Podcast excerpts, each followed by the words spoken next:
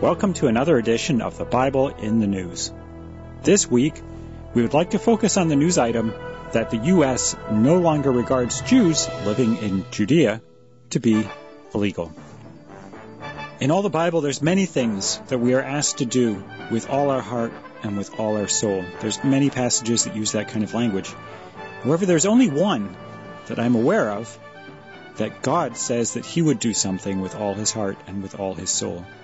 It's in Jeremiah 32 verse 41. Yea, I will rejoice over them to do them good, and I will plant them in this land assuredly with my whole heart and with my whole soul. God is concerned for his name's sake. Ezekiel chapter 36 talks about this, that they're being, the children of Israel are being regathered for his holy name. Ezekiel chapter 36 starting at verse 21. But I had pity for my holy name, which the house of Israel had profaned among the heathen whither they went. Therefore say unto the house of Israel, Thus saith the Lord God, I do this for your sakes, O house of I do not this for your sakes, O house of Israel, but for my holy name's sake, which ye have profaned among the heathen whither ye went. And I will sanctify my great name, which was profaned among the heathen, whither ye have profaned in the midst of them. And the heathen shall know that I am the Lord, saith the Lord God, when I shall be sanctified in you before their eyes. For I will take you from among the heathen, and I will gather you out of all countries, and I will bring you into your own land. Then will I clean, sprinkle clean water upon you, and ye shall be clean. From all your filthiness and from all your idols will I cleanse you. A new heart also will I give you, and a new spirit will I put within you, and I will take away the stony heart out of your flesh, and I will give you an heart of flesh. And I will put my spirit within you, and cause you to walk in my statutes, and ye shall keep my judgments and do them. And ye shall dwell in the land that I gave to your fathers, and ye shall be my people, and I will be your God. So God is acting for his holy name's sake. He wants his name to be glorified in the earth. He wants people to know that He is God, that He is true, and that He can be trusted, that He will do His promises, and that He will fulfill those things that He has spoken about to His people. Numbers chapter 14, verse 15 and 16, Moses pleads on behalf of the children of Israel. He is here as an intercessor for them. As they have sinned, he pleads on, on, behalf, on their behalf to God that God would save them. And he says, Now, if thou shalt kill all this people as one man, then the nations which have heard the fame of thee will speak, saying, Because the Lord was not able to bring this people into the land which he sware unto them, therefore hath he slain them in the wilderness. And God hearkened to Moses, and he didn't destroy them at that time. But just that sentiment there, because that God's not able to bring them into his land, and now that they are there, is he able to keep them there? And now that they are there in the land, what should our attitude be towards them? How should we behave as those in the nations? Deuteronomy chapter 32 verse 43 speaks to this. It says, Rejoice ye nations with his people, for he will avenge the blood of his servants, and will render vengeance to his adversaries, and will be merciful unto his land and to his people. If this is something that God is doing with his whole heart and with his soul, who could refrain from rejoicing? We should clearly be rejoicing with them.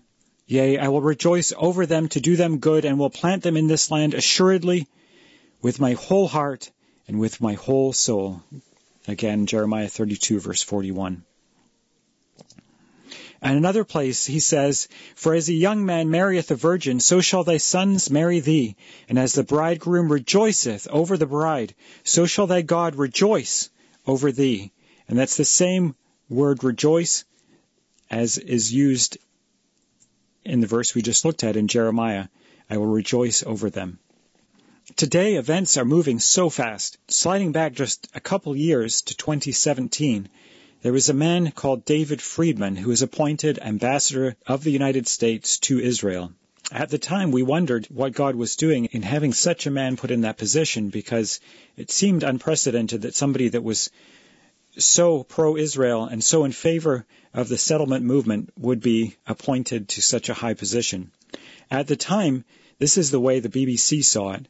They said, pro-settlement hardliner Friedman confirmed as UN envoy to Israel. Since that time, we've seen his fingerprints all over various policies of the U.S. towards Israel, including the moving of the embassy from Tel Aviv to Jerusalem. And this week we saw another. It was Mike Pompeo's name that was all over it, but behind the scenes we learned that David Friedman was involved. Here's the, the news piece if you didn't see it. In Pivot, U.S. says it no longer regards Israel's West Bank settlements as illegal. And in Arutz Sheva, they have a piece that gives some of the background and details to, about how this came about. It says, U.S. Ambassador to Israel David Friedman pushed for a change to the U.S. position on the legality of Israeli settlements early in the Trump administration. But former Secretary of State Rex Tillerson opposed the move. This is according to the Channel 13 news correspondent Barak Ravid. Friedman, the key player behind the major policy shift, raised the issue again when Secretary of State Mike Pompeo came in. This time he got a green light, U.S. officials told Ravid.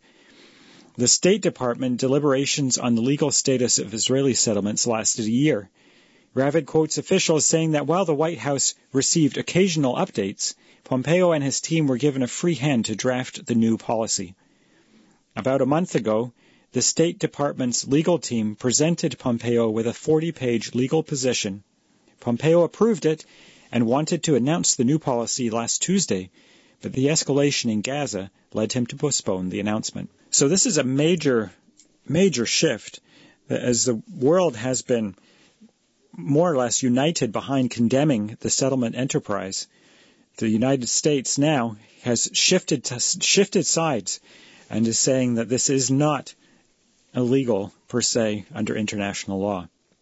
And while this is happening, we have a new defense minister in Israel, a man by the name of Naftali Bennett. Naftali Bennett for a long time has been a leader in the politics of the right-wing religious settlement movement. So now having him in control as defense minister puts him in control of construction in Judea and Samaria.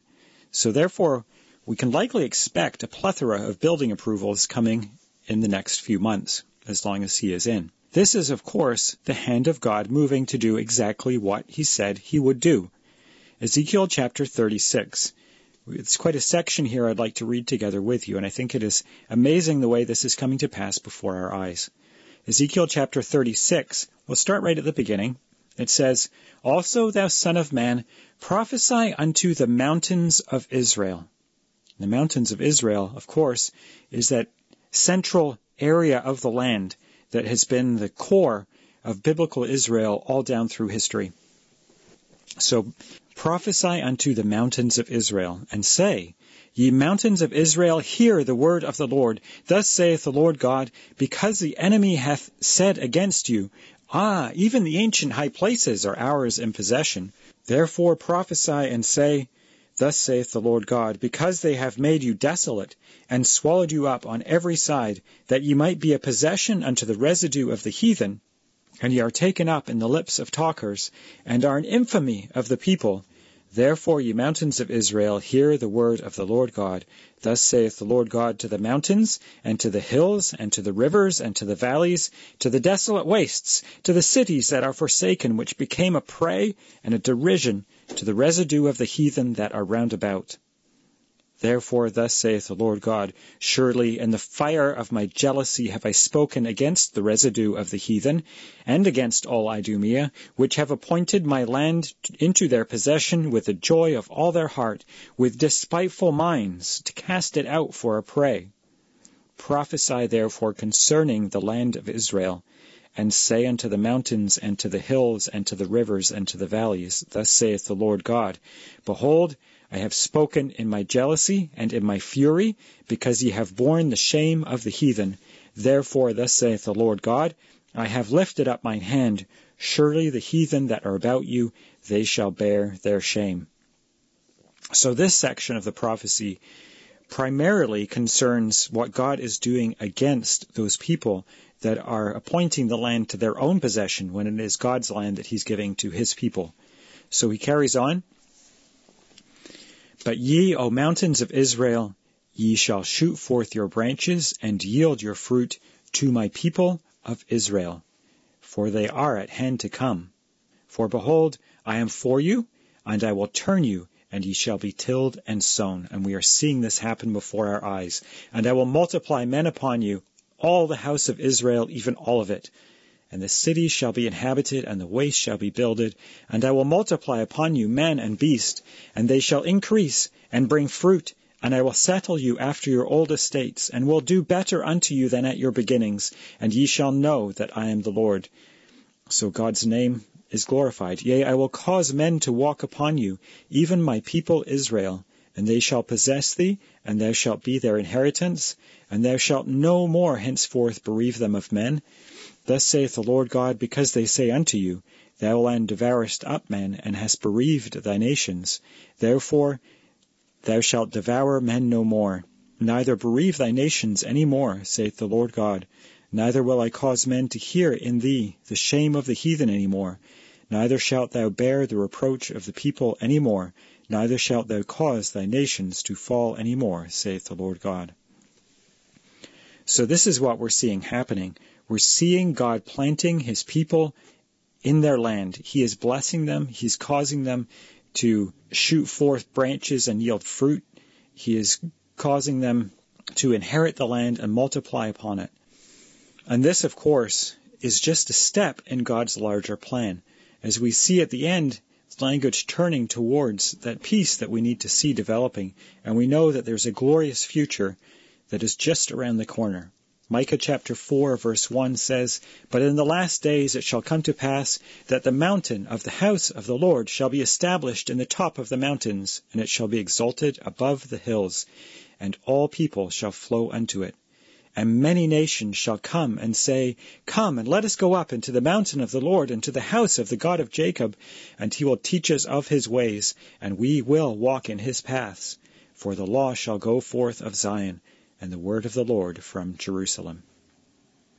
This has been Tim Billington joining you once again for this week's Bible in the News. Come back again next week for more Bible in the News.